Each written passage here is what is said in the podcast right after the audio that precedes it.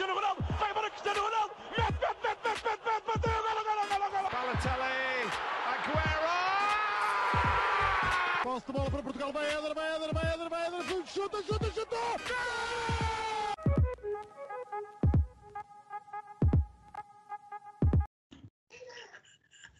Olá, sejam muito bem-vindos a mais um episódio do podcast Hispanenca. Estou acompanhado dos habituais Miguel Rocha e Rodrigo Canhoto.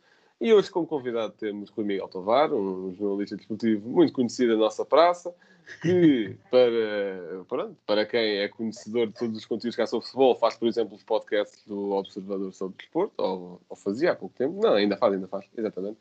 E, uh, para quem apenas vive no mundo do Twitter, vai dando uns bons factos de vez em quando, depois que há, que há assim, uma final, ou uns troféus, também são factos bastante interessantes, e que admito, já roubei um ou dois para aqui, para a rubrica de... de final do episódio, sou menino para, para admitir isso. Tá pronto. Para, o que nós vamos estar aqui a debater hoje é, uh, nós aí há coisa de duas semanas trouxemos o Pedro Fragoso Matraquilhos para falar sobre as melhores equipas da história, mas equipas enquanto clube, ou seja, o, o, lá está, Ajax Cruyff, Barcelona do Guardiola, etcétera. Hoje vamos estar a fazer o melhor onze da história por jogadores, portanto é algo bastante pessoal também, depende de como cada um vê o futebol. E, eh, como lá está, nós somos os três do, do século vinte e um, temos uma visão, se calhar, um bocadinho mais, mais reduzida. Também quisemos chamar um conhecedor do futebol para fazer isto connosco. Portanto, começa-se pela baliza, não é verdade? Rui, podes começar o... o podes dar o pontapé de saída, digamos assim. Obrigado, uh, obrigado pelo convite. Uh, eu, uh, assim, eu, só faço, eu só fiz o meu onze com base em jogadores... Uh, que eu tenha conhecido, que eu tenha visto, porque, obviamente, que o Cruyff, o Beckenbauer, o Di Stefano, eu, eu conheço-os, né?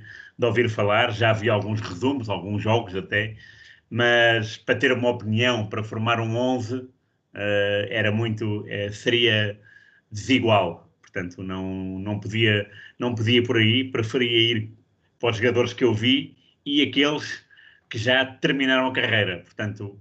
Uh, o, o lateral direito, o meu lateral direito de sonho é o Daniel Alves, mas ele ganhou agora o torneio olímpico como capitão do Brasil. Não vou, não me vou aventurar a pô-lo, porque senão tinha que pôr o Messi, o Ronaldo, e eu prefiro pôr jogadores que já acabaram a carreira, portanto, uh, que as contas já estão feitas, o deve e o haver já está devidamente pensado, repensado, e portanto...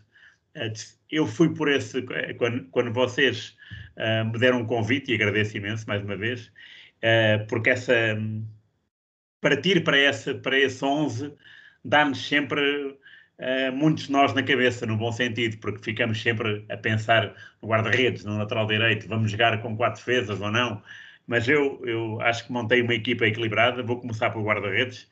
O guarda-redes, que, o melhor guarda-redes, que por acaso é a posição mais ingrata de todas, porque não consigo ser taxativo. Nos outros, nas outras posições eu consigo dizer, para mim é este e, e pronto. No guarda-redes sou mais volátil, mas diria que aquele que mais me, me, me encheu as medidas, daqueles que eu vi jogar e que já acabaram a carreira, volto a dizer, é o Schmeichel. Um, tem a ver com, com a sua propensão para chegar a um clube eh, e vencer. O Manchester United não era campeão inglês, se não me engano, há dezanove anos. Ele chegou e foi campeão. Claro que não foi só ele, ele é um guarda-redes, não é? Mas a chegada dele implica muita coisa. E ainda por cima, uma chegada de um... Ele vinha do Brøndby, da Dinamarca, não era assim tão conhecido. Já em noventa e nove, quando ele chegou ao Sporting, aí sim, era uma figura. Tinha sido ele o capitão da última final europeia, entre o... entre o Bayern e o Manchester United, que o Roy Keane uh, estava suspenso, e então a braçadeira foi do Schmeichel.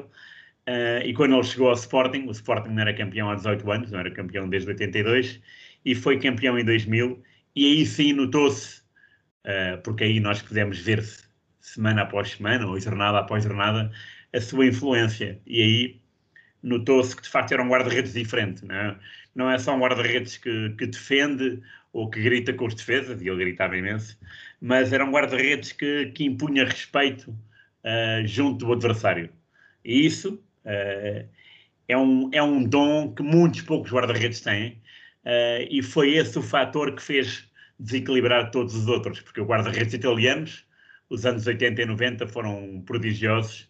O Taffarel, para mim, também era um guarda-redes muito bom, sobretudo naqueles momentos em que era preciso ser guarda-redes. Ele, de facto, era o guarda-redes, o guarda-redes do Brasil.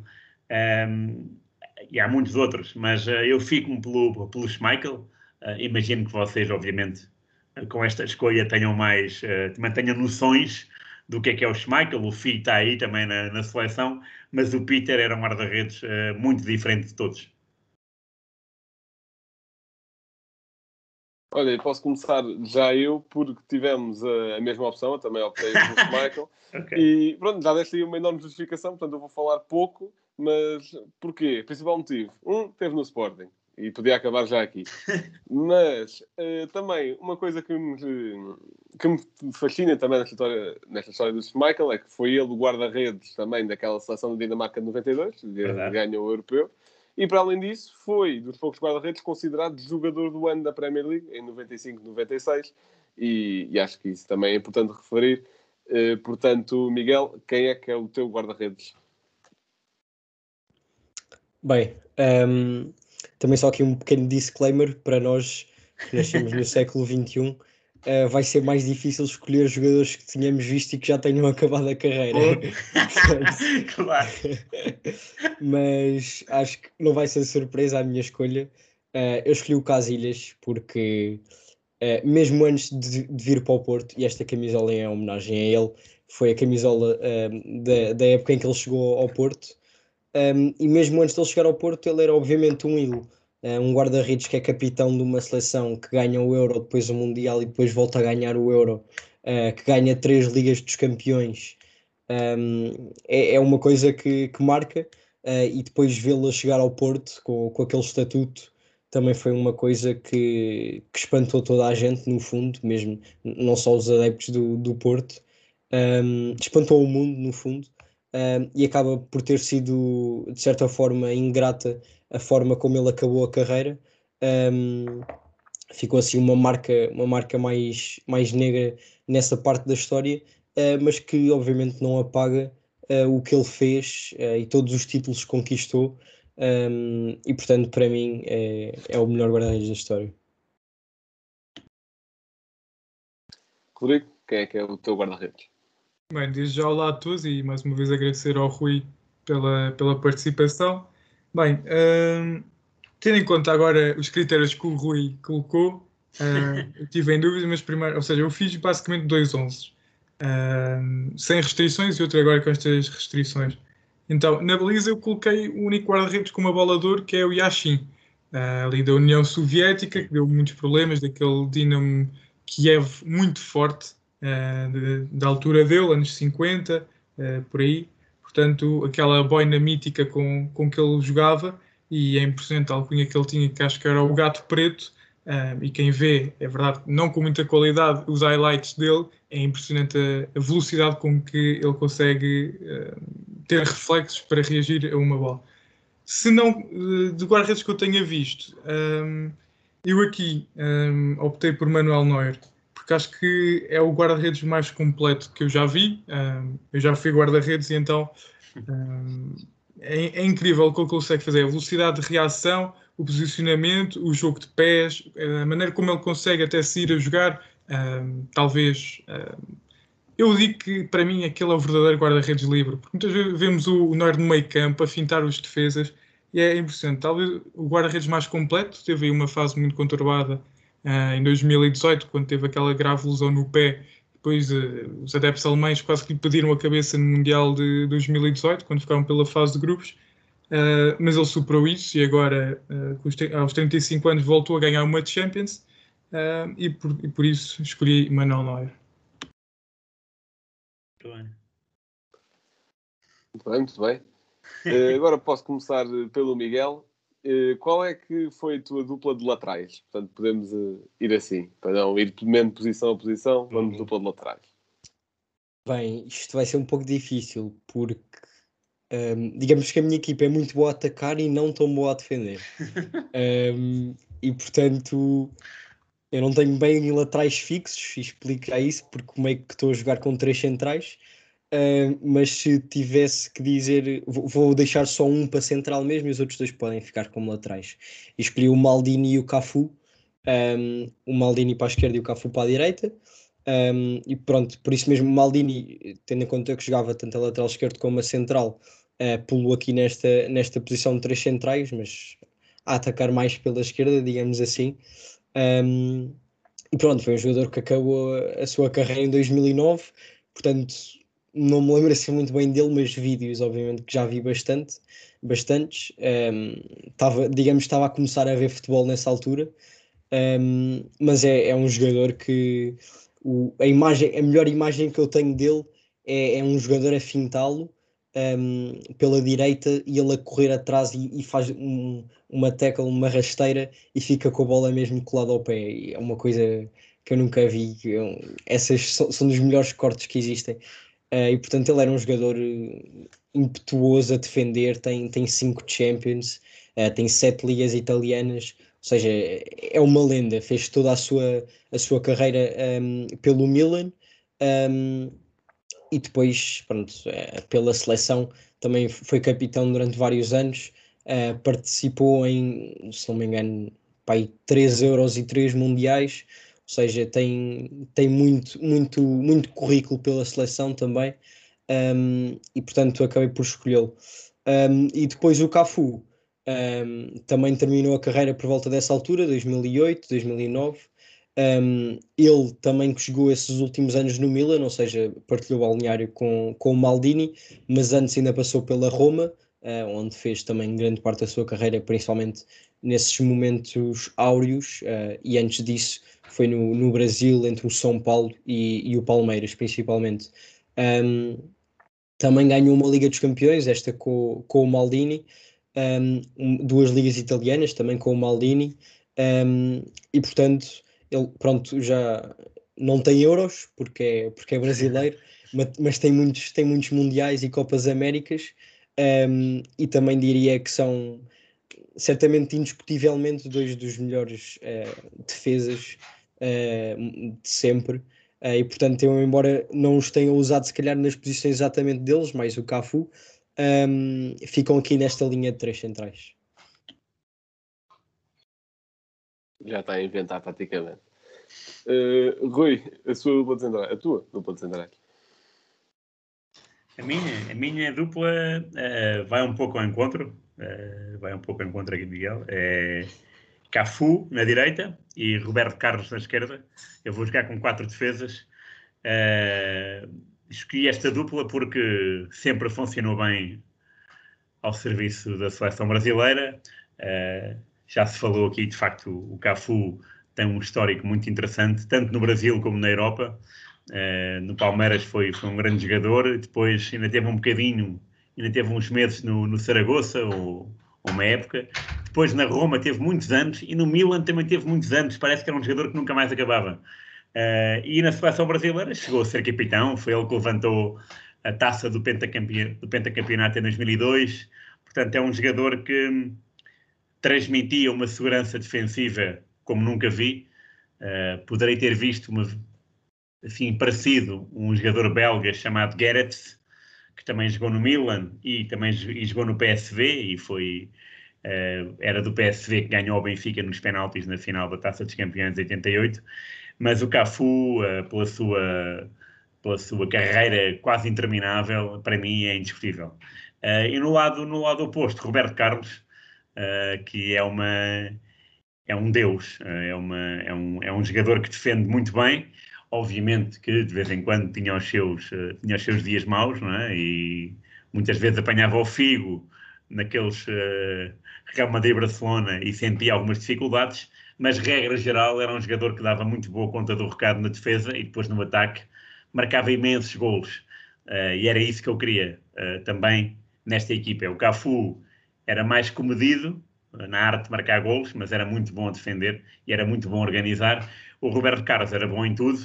Uh, e era muito bom lá na frente. Portanto, o Roberto Carlos até podia funcionar como, como extremo, porque ele desbovinava jogo como, como ninguém. Uh, claro que há outros laterais esquerdos interessantes, também há outros laterais direitos. Acabei de me lembrar do, do Zanetti, também, que é uma figura uh, quase interminável, como o Cafu, mas eu prefiro pôr os dois brasileiros, porque se eles foram campeões do mundo em dois mil e dois, acho que, que esta equipa ficaria sólida com eles. Muito bem, e eu vou partilhar aí contigo num lateral, que é mesmo é o Roberto Carlos, mas à direita vou optar por Filipe Lame. E posso começar por justificar esse. O que é que ele ganhou? Muita coisa. Uh, Bundesliga nunca mais acabava, Champions em dois mil e treze, Mundial em dois mil e catorze, uh, estava na equipa do ano da UEFA em dois mil e doze, dois mil e treze, dois mil e catorze, também teve em dois mil e seis e dois mil e oito, mas era para dizer que teve por três anos seguidos na, nessa tal equipa, e pronto, é considerado um dos melhores laterais direitos da história, dos melhores médios da história, porque ele jogava em muito sítio dentro de campo, e também tem aquela estatística incrível de nunca ter levado um vermelho jogando, jogando grande parte da carreira como defesa, mesmo que fosse lateral. Acho que isso também é uma incrível estatística. Em Quanto termos ao de Carlos, posições é, é muito parecido ao Kimmich agora. Exato, exato. Também fazem muitas vezes essa analogia, porque Bayern, porque alemães, porque alas meio-médios, portanto, yeah. e, e é uma boa comparação, de facto. Acho que o Kimmich ainda tem de comer alguma sopa, mas a, a comparação faz sentido. Quanto ao Roberto Carlos, uh, epá, o que é que há para dizer? Teve na seleção da Europa da European Sports Media por cinco anos consecutivos, dois mil, dois mil e um, dois mil e dois, dois mil e treze e dois mil e quatro. Uh, foi segundo na Bola de Ouro em dois mil e dois, uh, foi campeão mundial, também ganhou a Liga dos Campeões, já agora, uh, ah, foi medalha de bronze em mil novecentos e noventa e seis nos Jogos Olímpicos, está, está a acontecer agora, e, e pronto, uh, foi o que o Rui estava a dizer, vão a defender, vão a atacar, uh, quem não se lembrar, mesmo que não tenha visto, quem nunca tiver visto aquele livro contra a França, acho que não, não é bem um adepto de futebol. E quem é que nunca tentou recriar aquele efeito e falhou miseravelmente? Mas de pé direito. Exato, exato. Porque é, era um jogador único e, muito, e com uma força de remate, uma potência que é, muitas vezes se compara a um avançado, é, ou supera mesmo a de um avançado, e acho que isso também é importante destacar. Rodrigo, a tua dupla de laterais. Bem, na esquerda vou com o Rocha, vou com o Maldini, não me vou justificar, isto tendo em conta mesmo os jogadores que eu não vi, com o Maldini não apanhei o prime dele, naturalmente, e não tinha conhecimento daquilo que era a Série A quando ele acabou a carreira. Do lado direito, apesar de ainda estar a jogar, e foi a minha escolha imediata, foi Dani Alves, e acho que a justificação de quarenta e quatro títulos ganhos, Uh, seria o suficiente, o jogador mais titulado da história do futebol, uh, tantos anos a jogar ao lado de Messi, e não, não, joga, não jogou por equipas pequenas, formação de São Paulo, que é um dos gigantes do Brasil, jogou no Sevilha, que querendo ou não, não é uma equipa pequena, uh, depois vai para o, para o Barça, joga no P S G, joga na Juve, uh, portanto uma carreira enorme de Dani Alves. Como menções honrosas, e que poderiam entrar neste onze, uh, Cafu para a direita e Filipe Lame para a esquerda. Muito bem, e agora passando para os centrais, posso começar eu. E esta, esta dupla, e vá, esta posição, a posição de central, mas que tem duas vagas, deve ter sido a que me deu mais dificuldade em escolher para este onze. Porque tinha aqui várias opções. Uh, dos jogadores que tivesse visto seriam claramente Sérgio Ramos e Puyol, por exemplo. Mas não uh, decidi optar por dois que, pronto, um que vi, mas não foi no prime, e outro que não vi de todo. Uh, e, aliás, ainda tinha outro que não vi de todo, que era Ronald Koeman, que, pelo que se sabe, uh, lá está. Eu optei, assim, tentei não optar por centrais muito ofensivos, se bem que temos aqui, aqui um que é, que é incontornavelmente ofensivo. Portanto, a minha dupla é constituída, de um lado, por Fábio Cannavaro, que é dos poucos centrais, não sei até que ponto o único a ganhar uma bola de ouro. É o único. É o único. Pois, exatamente. A ganhar uma Bola de Ouro foi em dois mil e seis, ano em que também ganhou um Mundial pela Itália, por exemplo. E, e não há muito mais a dizer. É, foi, foi craque nas Juventus, foi craque no Real Madrid. Agora, nem sabia que era treinador, mas treina na, na China. Portanto, China, se calhar, é por isso, exato, é por isso que se calhar não está tanto nos holofotes. Mas, mas pronto, era, era um craque que começou a carreira no Nápoles, também estou também estou a ler agora, não, não fazia ideia. Depois, o outro central que eu escolhi, que pronto, é considerado central, mas também jogou em várias posições, é Beckenbauer, que também alterou um pouco a, a dinâmica de, da posição de central. para terem uma noção porque é que eu escolhi, é só porque ele esteve durante, então isto, fazendo contas, doze anos consecutivos na equipa da temporada do campeonato alemão, eh, o que não é coisa pouca. Também foi eh, vencedor de, de bolas de ouro em setenta e dois e setenta e seis, mas acho que não era exatamente como central, porque lá está, ele jogava em muito sítio. Era e... que eu li. Exato, exato, eu também, eu, eu primeiramente tinha posto Ronald Koeman e Beckenbauer como dupla de centrais, mas não, para, para não ficar algo muito ofensivo também decidi ir por Cadavar, também merecia, porque aqui Beckenbauer já tratava da parte ofensiva toda. Também estou aqui a ver que numa votação acabou em terceiro lugar no melhor futebolista do século vinte, pronto, isso já é, já é outra questão. Não sei se chegava aí, até porque há muitos avançados competentes, mas é, é dos melhores futebolistas de sempre, de certeza, é por isso que está aqui no meu onze. Rodrigo, a tua dupla de centrais. Exatamente igual os quatro. Os quatro são exatamente iguais. Portanto, não me vou alargar. Ok, é bom sabermos que estamos em sintonia para alguma vez que seja. Uh, Miguel, a tua dupla de centrais, ou, ou tripla, tu é que, tu é que vais saber isso. Bem, não, foi, é, pronto, eu joguei com o Maldini e com o Cafu e, portanto, o meu terceiro central, digamos assim, vai ser só um. um tendo em conta que o Maldini e o Cafu poderão jogar como laterais, eu estava quase para escolher o Baresi, que era, se calhar, um central mais, mais fixo. Uh, mas como não o vi jogar, optei, e como o Blanco disse, nós, na nossa geração, se pensarmos os dois centrais...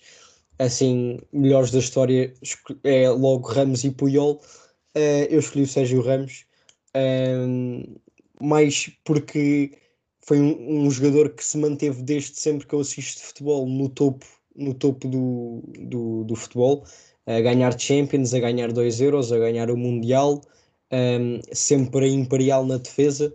Um, ele que começou a, a sua carreira na, no, no Sevilha, e agora vamos ver como é que, como é que as coisas correm no, no Paris Saint-Germain, um, mas ele teve quinze anos no Real Madrid, uh, sempre a fazer mais de quarenta jogos por época, um, teve mais de dez vezes no melhor onze uh, da temporada, um, e portanto na nossa geração é aquele jogador que nós nos habituámos a ver um, sempre... Uh, a defender como ninguém.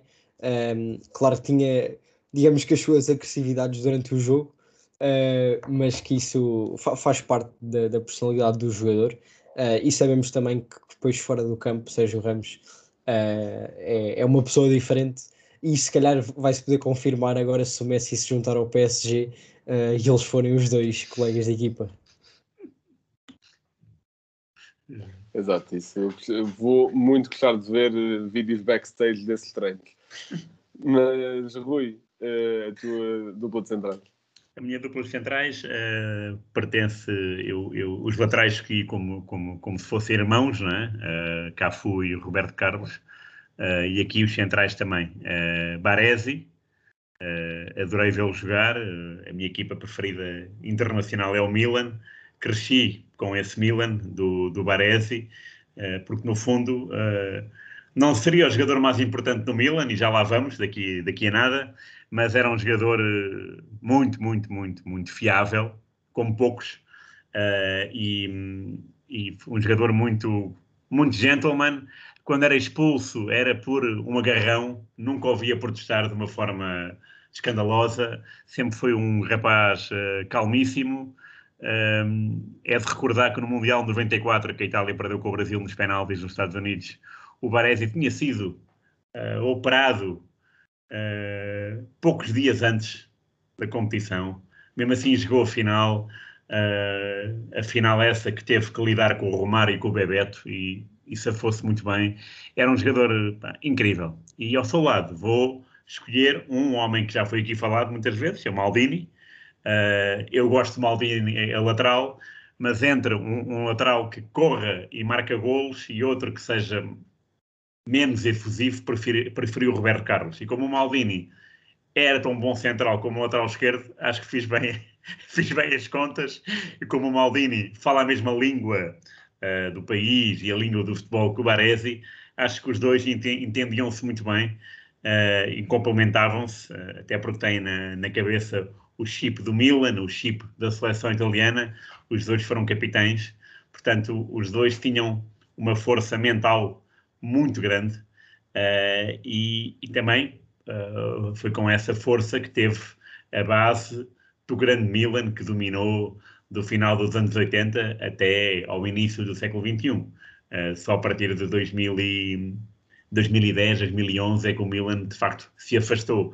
De resto, de resto antes disso, foram vinte e cinco anos uh, de muita, muita pujança, tanto em Itália como na, como na Europa e no mundo, e disso uh, se, deu conta, o, o, se deram conta o Baresi e o Maldini, que eram dois, uh, duas figuras indiscutíveis, não só pelo número de jogos, mas também pela regularidade acima da média, que uma coisa é fazer, de facto, quarenta jogos, mas quarenta jogos bons, muito bons, e de facto o Baresi fazia quarenta jogos muito bons, o Maldini também fazia quarenta jogos muito bons, e no ano seguinte eram capazes de repetir esses quarenta jogos a jogar melhor ainda.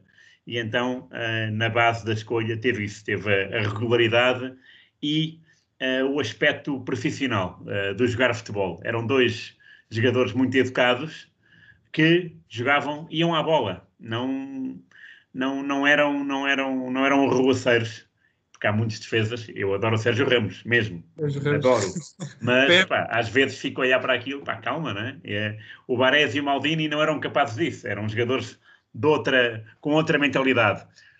Nenhuma crítica, só um elogio de facto a essa categoria de se manterem vinte anos saudáveis no mundo da bola, que é, que é muito complicado. E aquele corte que eu falava há pouco do Maldini é mesmo um exemplo disso. Ele tocava apenas na bola e ficava com ela. Exatamente, é, é, é verdade. Exato, exato. Pronto, eu, com base aqui na, nas escolhas da defesa, eu tenho a impressão, pronto, vocês também estão a tentar escolher alguns jogadores que tenham jogado juntos para fazer alguma química. Eu tenho a impressão que mesmo que os meus jogadores for, sejam dos melhores da história, eu acho que se os pudessem em campo a jogarem uma final, levavam cinco, porque nunca jogaram uns com os outros e nem, nem se conhecem em campo.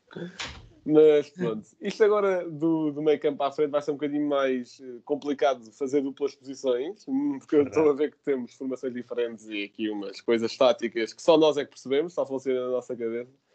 Mas, mas pronto, Miguel, as tuas opções para o meio campo, não sei como é que estás a jogar, mas pronto, o que for extremo barra médio ala já lá vamos, mas o que for meio campo centro agora. Ok, então um, meio campo centro vou, vou-te dizer dois, depois o terceiro deixo um pouco mais para a frente. Um, escolhi Pirlo e Xavi, uh, dois jogadores que eu vi jogar.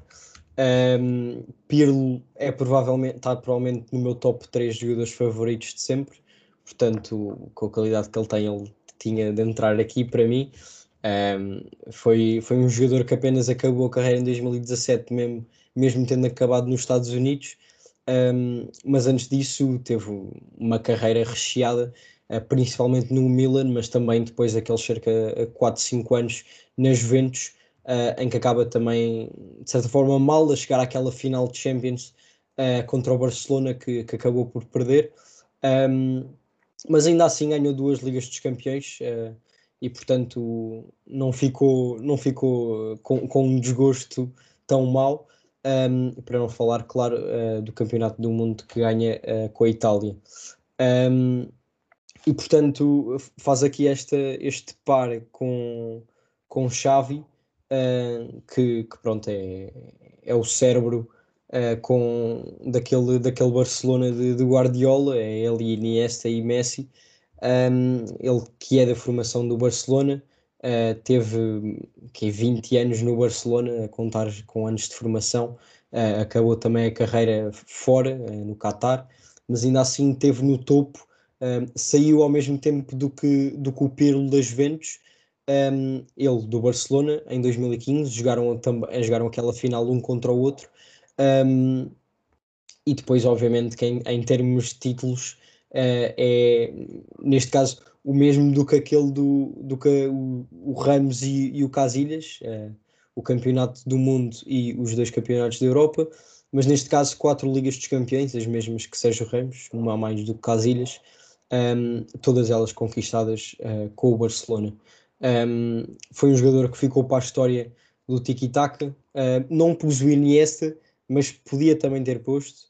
Um, são dois jogadores que são quase gêmeos, uh, se calhar não tanto em termos de, de posições e de características, mas uh, são dois jogadores que nós pensamos num e pensamos no outro automaticamente, uh, porque jogaram juntos mais de quinze anos, quinze anos, tanto no Barcelona como na seleção. Um, e portanto podia ter posto um dos dois, optei pelo Xavi, mais por uma questão pessoal, uh, e pelo Pirlo, também por uma questão pessoal.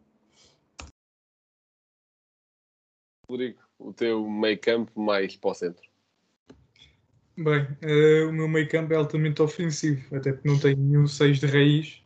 Um, bem, o meu primeiro médio, um, aquilo que os brasileiros chamariam de segundo volante, porque não tenho primeiro volante, uh, é o Xavi, precisamente, um jogador que me fez amar o futebol, a par do, do Puyol, uh, pronto.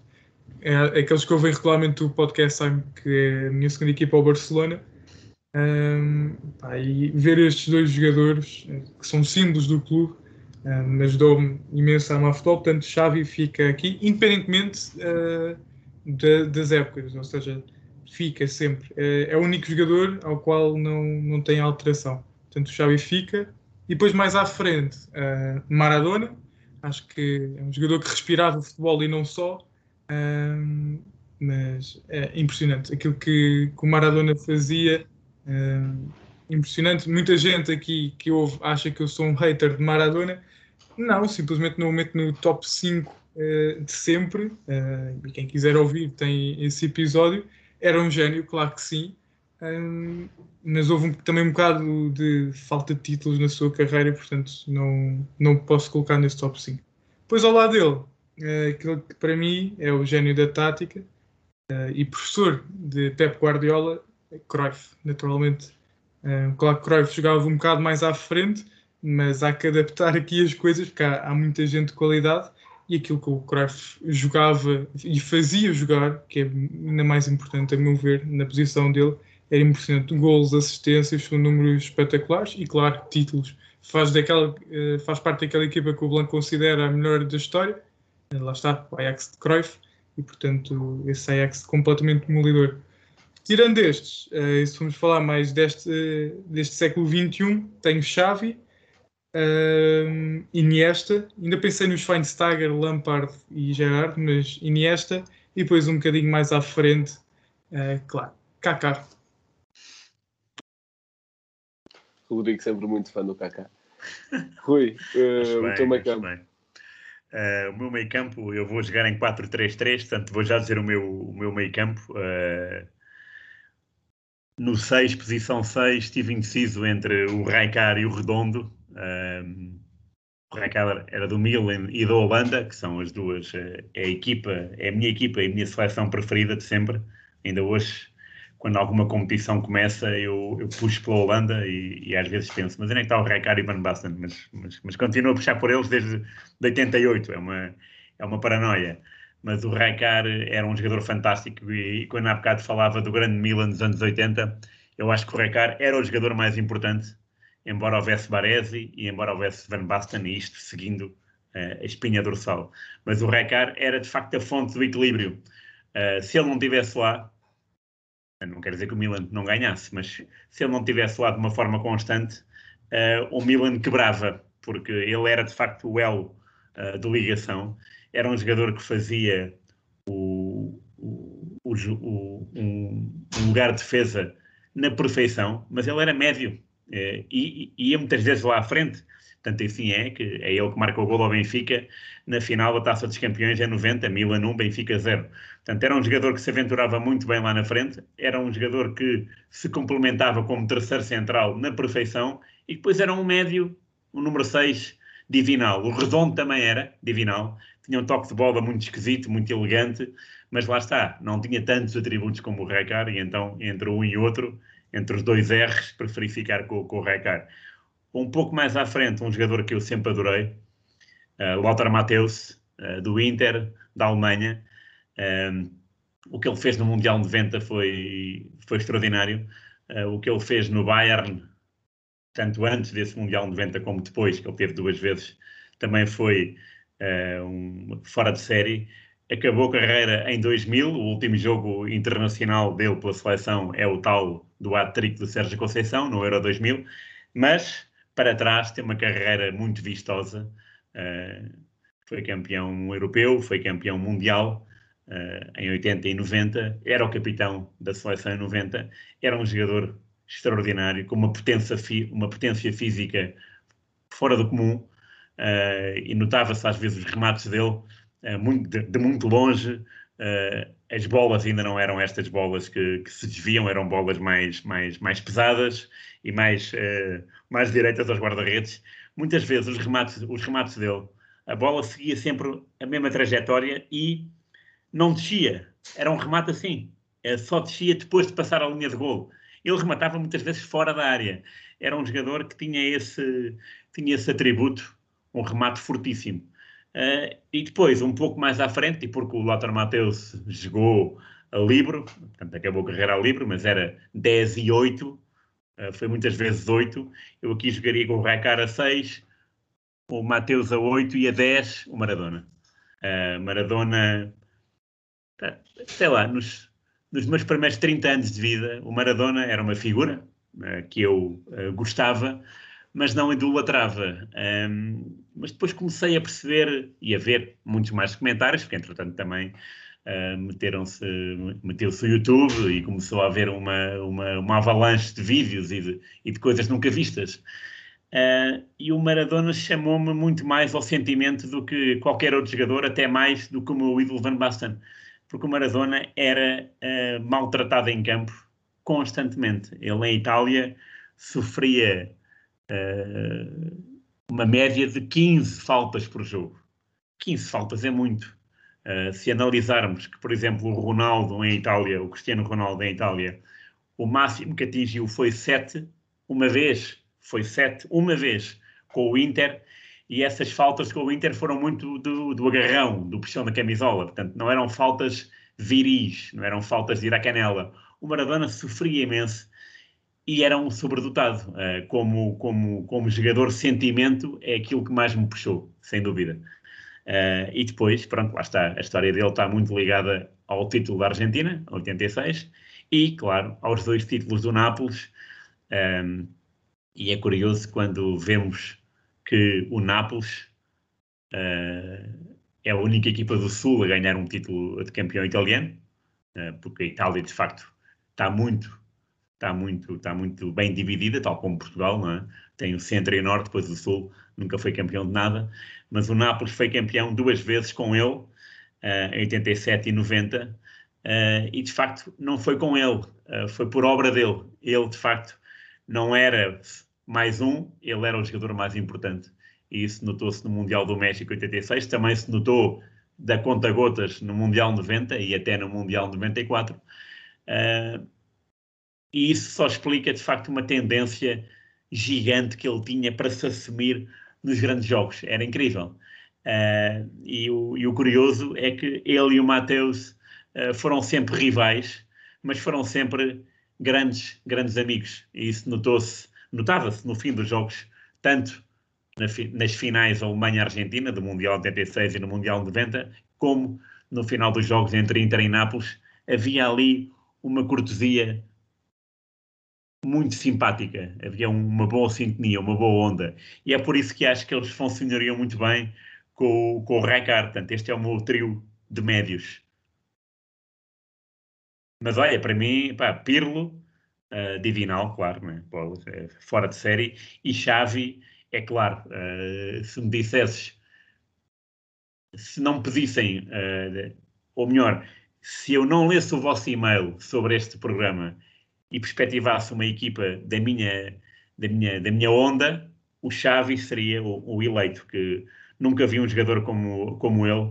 Ele, de facto, pensava as jogadas muitos antes, muito muito antes dos outros, e se calhar até antes dele. Ele pensava tudo, tudo com muita, com muita antecedência.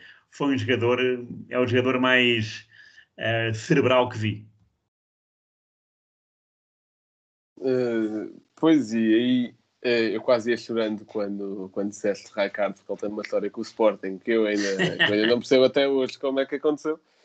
Mas pronto, uh, pronto, também já mencionaram Pirlo, que faz, eu só vou com dois médios quando estou a jogar num quatro dois quatro, lá está, coisas que funcionariam no FIFA, que não funcionam na vida real. Uh, pronto, Pirlo, porque para mim é um jogador de uma classe autêntica, aqueles passes que ele fazia e os próprios gols que ele marcava é algo, é algo fenomenal.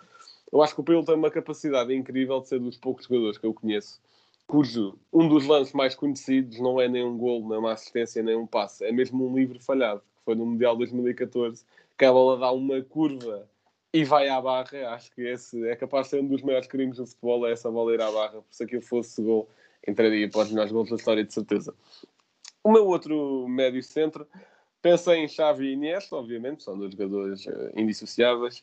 Uh, pensei em Rulit, também por toda a revolução tática que teve na posição, mas eu tenho que ir para Zinedine Zidane, que é um jogador que também me enche as medidas por toda a sua classe, pelo toque de bola, pela forma como afintar, e ele também usava e abusava da roleta, que também ficou algo sim, muito característico dele. Verdade. A forma como tinha sempre a bola colada ao pé na finta é, é algo espetacular.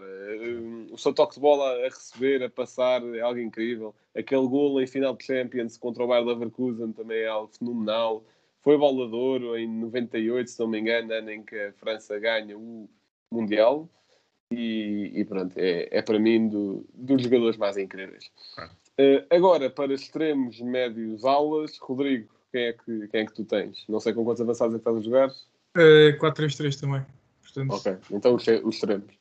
Ok. Uh, olha, isso no Zidane, uh, aquele gol que ele marca na final de Champions ao Leverkusen, levou, pronto, o Leverkusen raramente ganha algum título. Uh, e então esse gol levou aos adeptos alemães a chamarem o Leverkusen Neverkusen, portanto é assim gozado o Leverkusen na Alemanha também graças a esse gol. Ah, extremos foi mais fácil para mim, Ronaldo e Messi, uh, a maior rivalidade uh, saudável que temos, uh, incrível, cada um bate o recorde do outro. uh, Messi finalmente conseguiu ganhar um título internacional, algo que lhe faltava há muito tempo. Um, somos dois máquinas de fazer golos, uh, o Ronaldo mais máquina e assim o Messi mais à genialidade.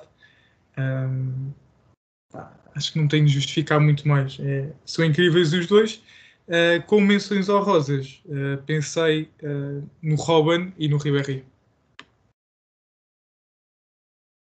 Lá está, vocês estão em parece, isso parece um onze inicial de dois mil e treze da, da FIFA. Yeah, yeah. Pronto, eu posso dizer, dizer já, já aqui os meus extremos. Eu vou por Messi à direita, e lá está, acho que também não há muita coisa a justificar. Seis bolas de ouro, uh, agora não sei o número de cor, mas várias Ligas dos Campeões, uh, agora finalmente um título internacional. Não há muito a dizer, com toda a classe que Messi tem, com todo o talento que ele tem. Do lado esquerdo, vou por Ronaldinho Gaúcho, porque é dos jogadores que, que, fa, que romantiza o futebol, no fundo, que torna o futebol algo divertido de se assistir, e, e tenho pena que, acho que ele, se, porque ele jogava futebol para se divertir, eu acho que é isso que, que, o, que o espectador, que é esse o sentimento que se passa ao espectador que o, quando o Ronaldinho jogava.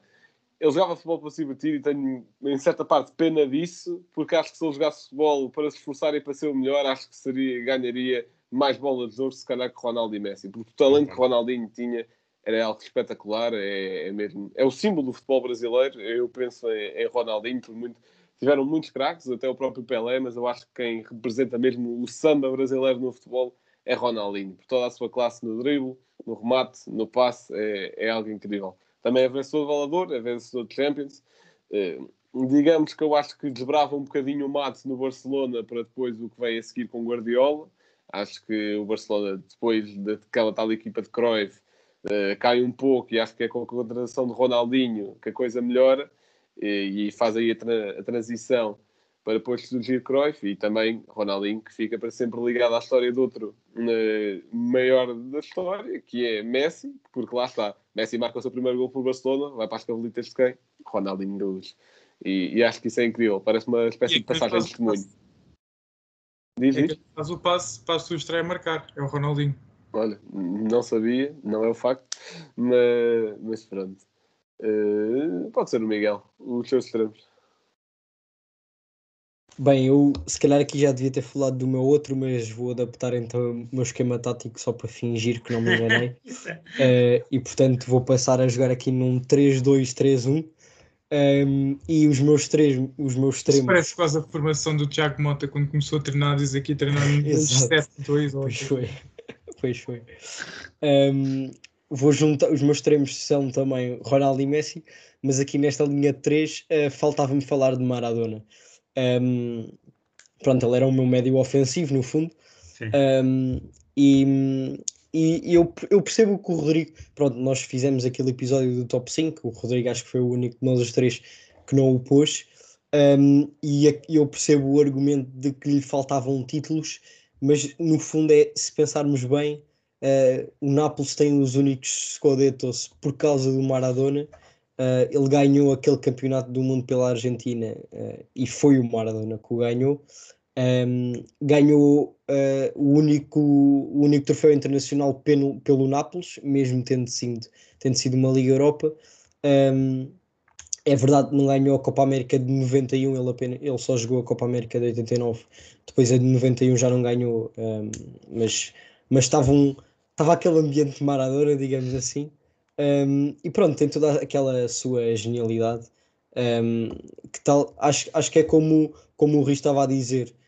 Um, se calhar no momento não se não dava tanto para, para nos apercebermos, no meu caso não porque não assisti, mas para nos apercebermos uh, de quem era Maradona, mas depois percebendo todo o, envolv- o envolvimento uh, e tudo o que ele produziu, uh, mesmo no sentido de, do impacto que teve, uh, neste caso mais no Nápoles, uh, numa equipa que, tal como o Rui dizia, uh, está no sul de Itália, que não ganha muito. Yeah. Um, é, é uma coisa diferente e não é o mesmo do que estar num, num Barcelona uh, e, ganhar, e ganhar tudo. Ou seja, ele teve duas épocas no Barcelona e saiu do Barça para ir para uma equipa como o Nápoles e aí sim uh, ganhar os dois campeonatos e a, a Liga Europa, uh, e ainda enquanto estava no Nápoles uh, ganhar o Mundial pela Argentina. Um, e portanto acho que é um impacto uh, astronómico. Uh, e portanto ele é aqui o meu, o meu médio ofensivo. Depois os extremos, pronto, é aquilo, não, o Rui como não pôs nem Ronaldo nem Messi, se calhar vou deixar o tempo para ele falar dos seus extremos, é, mas aqui só como menções honrosas, um, pus Ronaldinho também, uh, concordo em tudo o que o Blanco disse, pus Beckham, que é também um dos meus jogadores favoritos de sempre, um, e depois para completar aqui só uma coisa, Uh, porque o Blanco estava a falar aquilo de, de Ronaldinho, se tivesse cabeça uh, teria bolas de ouro. Um, eu a vou acrescentar aqui nas minhas menções honrosas, que no fundo nem faz parte delas, uh, mas Neymar, porque acho que tal como Ronaldinho, se quisesse, poderia estar num, num nível completamente diferente do que está. Uh, tal como Ronaldinho, não sei se tem o mesmo, o mesmo talento que ele ou não, eu diria que sim. Um, mas poderia estar num nível completamente diferente que não está, uh, e portanto fica aqui também nestas, nestas menções. Lá está, são esses seis que me levam a não colocá-los lá.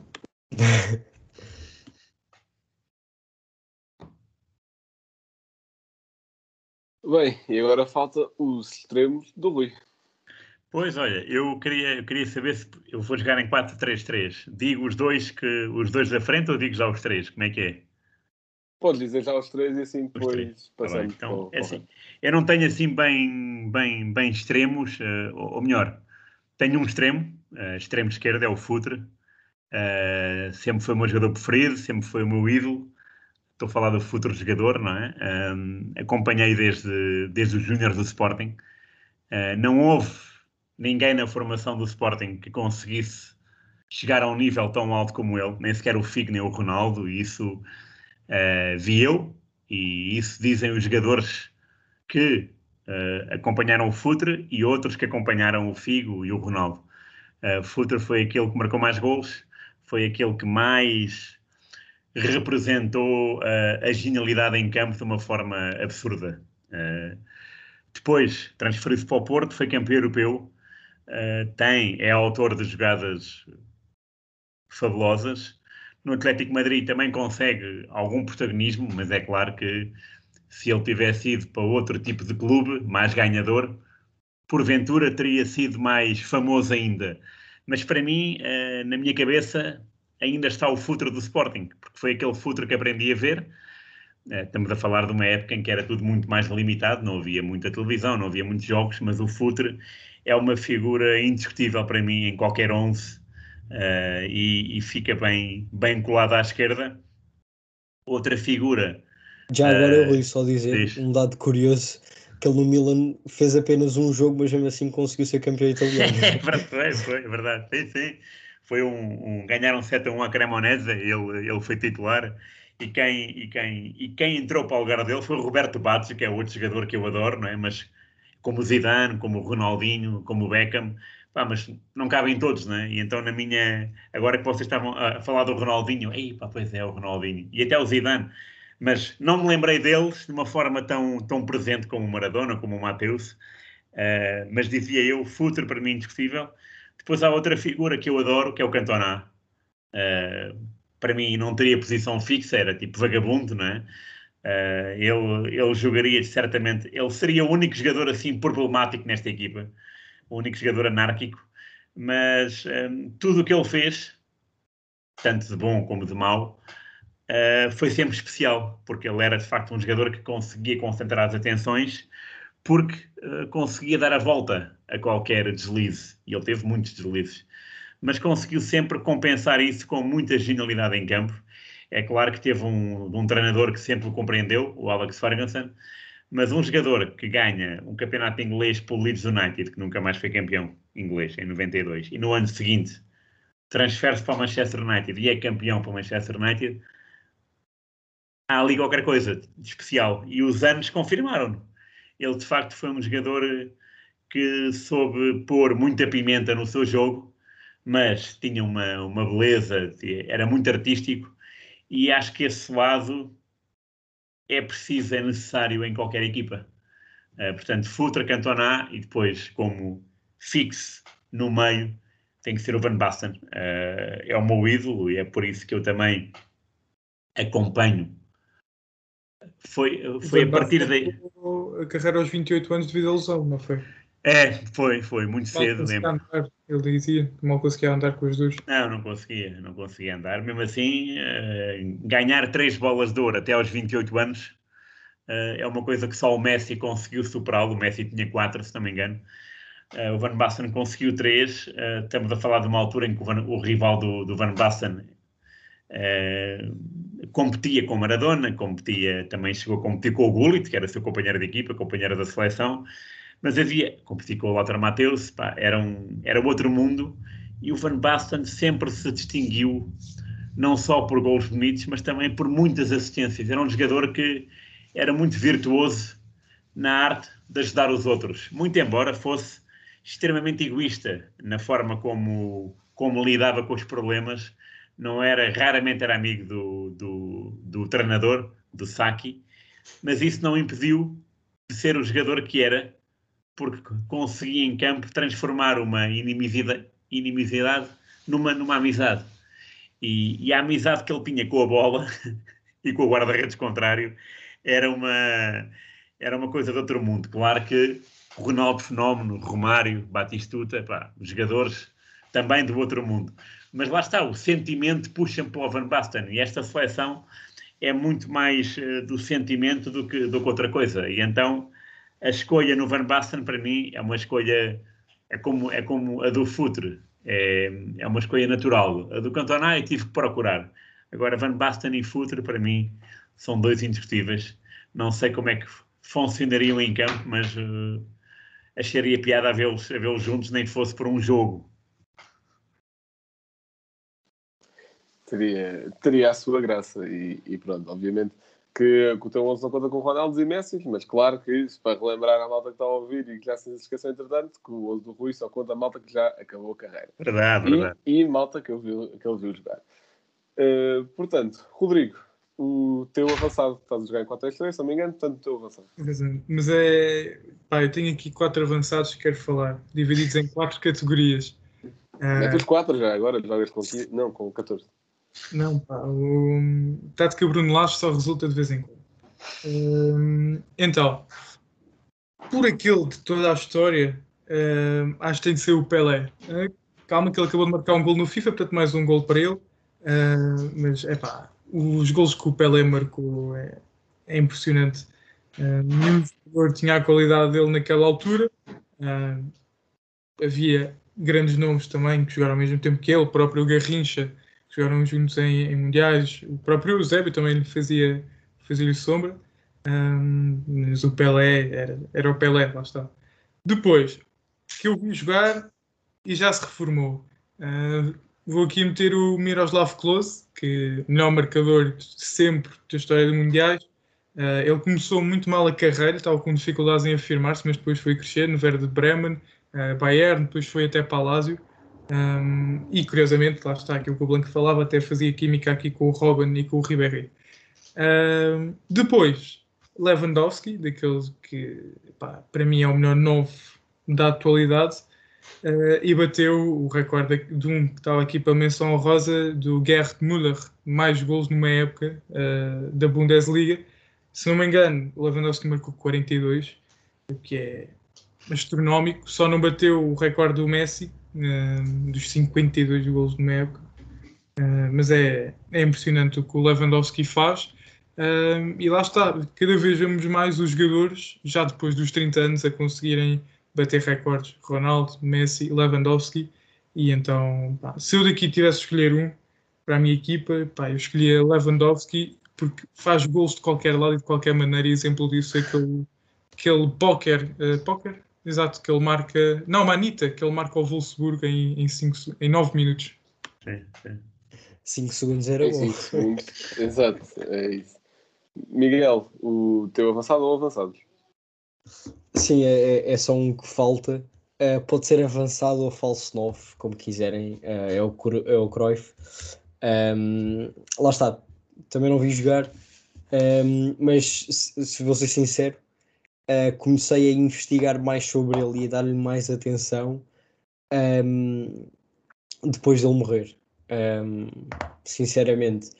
Uh, mas foi, foi um jogador que, até porque foi ele que inspirou, se calhar, aquela equipa uh, que, que nos fez, a nós, uh, de certeza que muitos da nossa geração, a começar a gostar de futebol, que foi aquele Barcelona do Guardiola, uh, e perceber que, que foi de, dele uh, que Guardiola foi buscar muita coisa, um, que, que aprendeu, claro, quando, quando o Cruyff treinava o Barcelona, um, é, foi interessante perceber.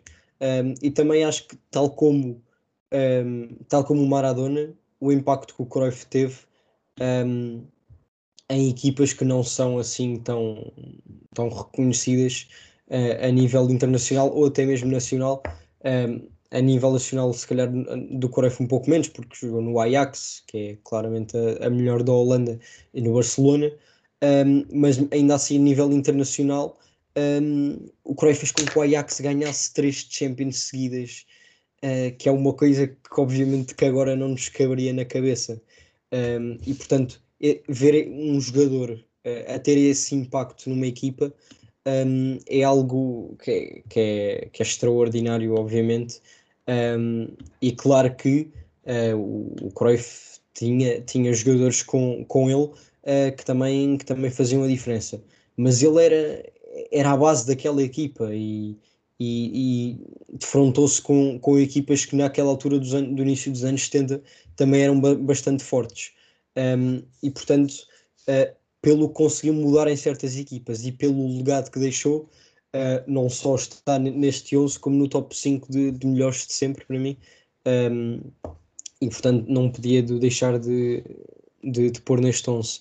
Depois, como menções honrosas, uh, Ronaldo Fenómeno, uh, que é, foi aquele jogador que eu se calhar ouvi mais, mais histórias de ser... Um, do que é que ele poderia ter alcançado e não alcançou, um, devido a todas as lesões, uh, a todas as lesões que teve, e mesmo com essas lesões todas, uh, ainda consegue ganhar dois campeonatos do mundo e, e ligas e duas bolas de ouro e tudo o que havia mais para ganhar, ele ganhou quase tudo, um, e portanto nesse aspecto acaba por ser surpreendente, uh, tendo em conta que ele ali, principalmente naquela passagem, uh, de, os últimos anos de Inter e primeiros de, de Real Madrid, uh, a quantidade de lesões que ele teve, em que rebentou o joelho ali pelos anos dois mil, se não me engano, uh, e mesmo assim ainda conseguiu jogar uh, alguns anos num bom nível, embora acredito que ele pudesse ter uh, chegado a um ainda superior uh, se não tivesse tido esse tipo, esse tipo de lesões.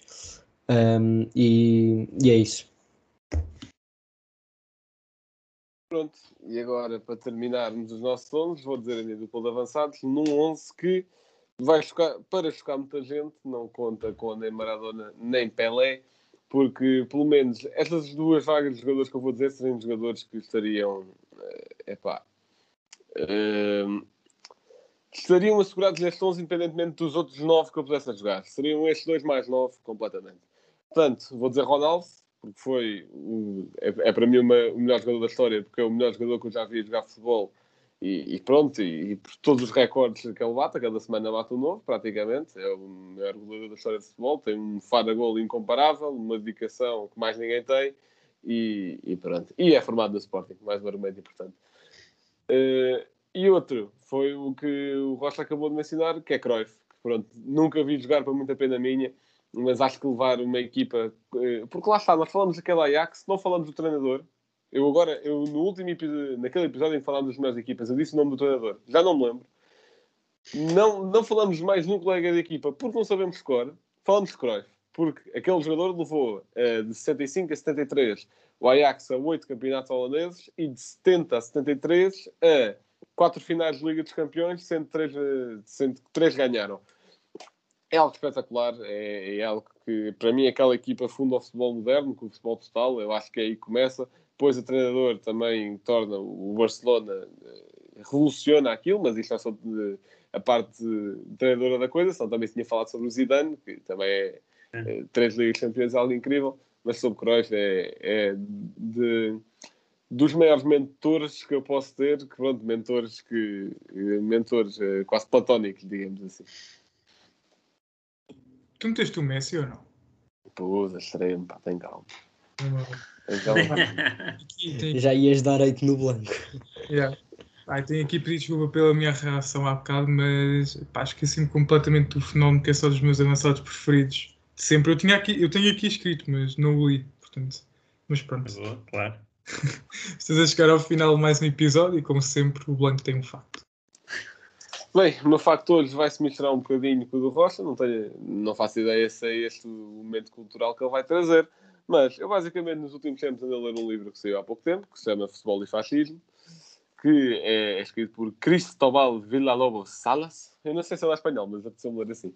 Olha, é isso mesmo. Boas leituras, Rui. Uh, ainda, ainda não acabei de ler, mas há uma história muito curiosa neste livro. Que, que me fascinou aqui, isto é para facto, que é sobre o, o diz que é o único jogo de futebol que Hitler viu. Portanto, o que é que diz a história? Uh, obviamente que o livro fala um pouco sobre como o futebol era usado como propaganda nos regimes fascistas e uh, uma parte do livro é só dedicada à Itália e à Alemanha nazis. E uh, a Alemanha, em mil novecentos e oitenta e seis, é sede dos Jogos Olímpicos, que usa, obviamente, como forma de propaganda, e que até aquela história que no atletismo vence um americano negro e que Hitler fica bastante chateado por causa disso. Portanto, eu vou voltar a esses Jogos Olímpicos, mas não para uma prova de atletismo, para a prova de futebol mesmo. Portanto, uh, o diretor que ficou encarregado, o membro do governo ficou encarregado de, de coordenar os Jogos Olímpicos, se chamava Goebbels. Uh, achou que era importante Hitler ver um jogo de futebol, por muito que não gostasse do desporto, Hitler não era amante do desporto, mas achou que era importante ver para também servir como exemplo para o povo, e como o futebol uh, juntava massas, achava que era importante dar esse exemplo. Portanto, Hitler deixou de ver a modalidade de remo, que era uma das suas favoritas, para ir ver um jogo de futebol Alemanha-Noruega. Um jogo que também foi escolhido a dedo, e porquê? Porque a Alemanha, na fase anterior dos Jogos Olímpicos, tinha acabado de dar sete ao Luxemburgo, e a Noruega não tinha grandes ambições. Portanto, o que é que aconteceu? A Noruega ganha dois a zero. Obviamente que o governo, os membros que estavam lá, não ficaram até ao final do jogo, saíram quando viram que aquilo já estava perdido. Uh, e, e pronto, e é a razão a lenda que Hitler nunca mais viu um jogo de futebol. E, e pronto, acho que dá para perceber o porquê. Foi uma desilusão nacional. E obviamente que ele levou a derrota com muito fair play. Claro que não. O selecionador alemão foi despedido e enviado para um campo de concentração.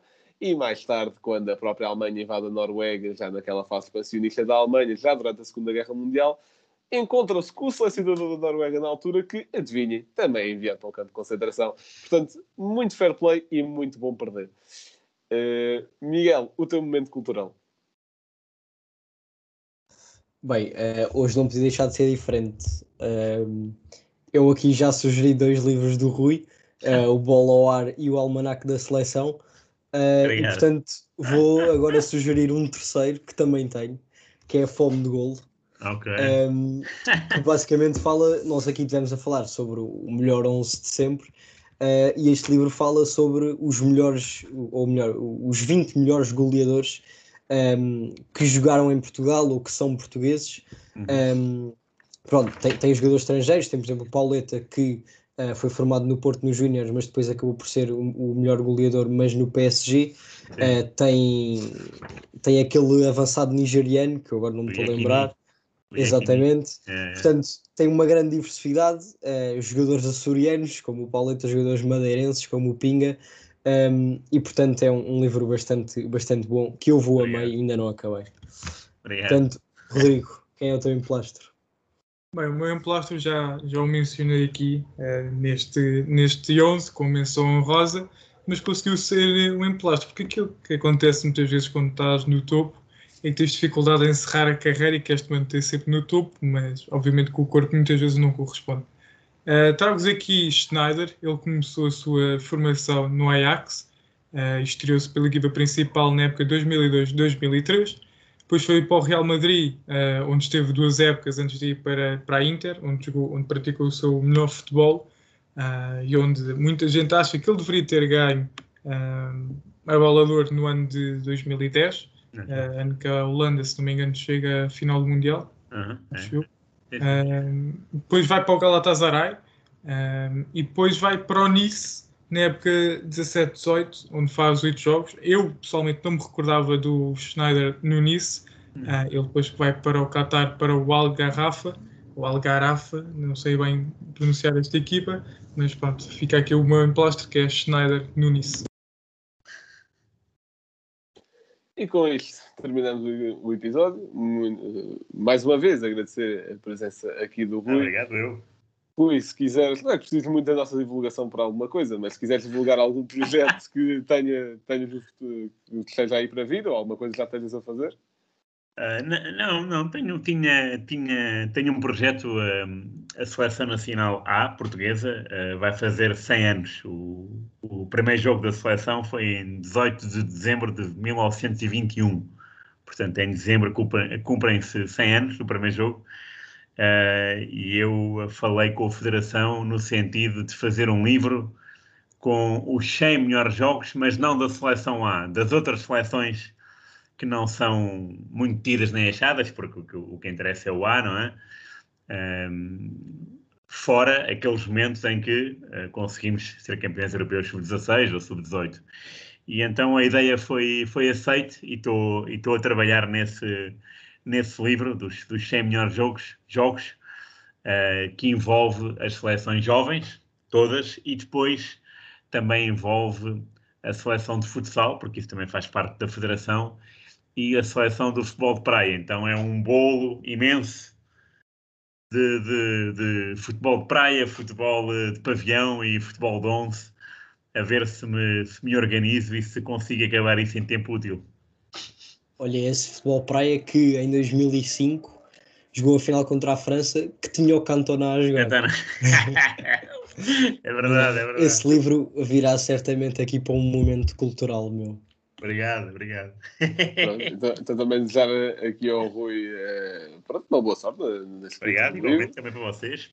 E, e também para obrigado gastar... pelo convite. Uh, continuem a, a usufruir e a, e a fazer propaganda certa do futebol, ainda bem. Gosto muito desses desafios. Continuem assim. Vou estar atento a tudo. Ok, muito obrigado e pronto, estejam atentos também aos próximos livros do Rui e a tudo o que seja trabalho dele. Uh, quanto a nós, podem seguir-nos no Instagram, Facebook, Twitter, etcétera. Uh, se quiserem ouvir este podcast de outra plataforma que não a que estejam a ouvir agora, YouTube, Spotify, Apple Podcasts, Google Podcasts, uh, tudo o que for plataforma de áudio habitual. Muito obrigado por terem ouvido mais um episódio e até à próxima.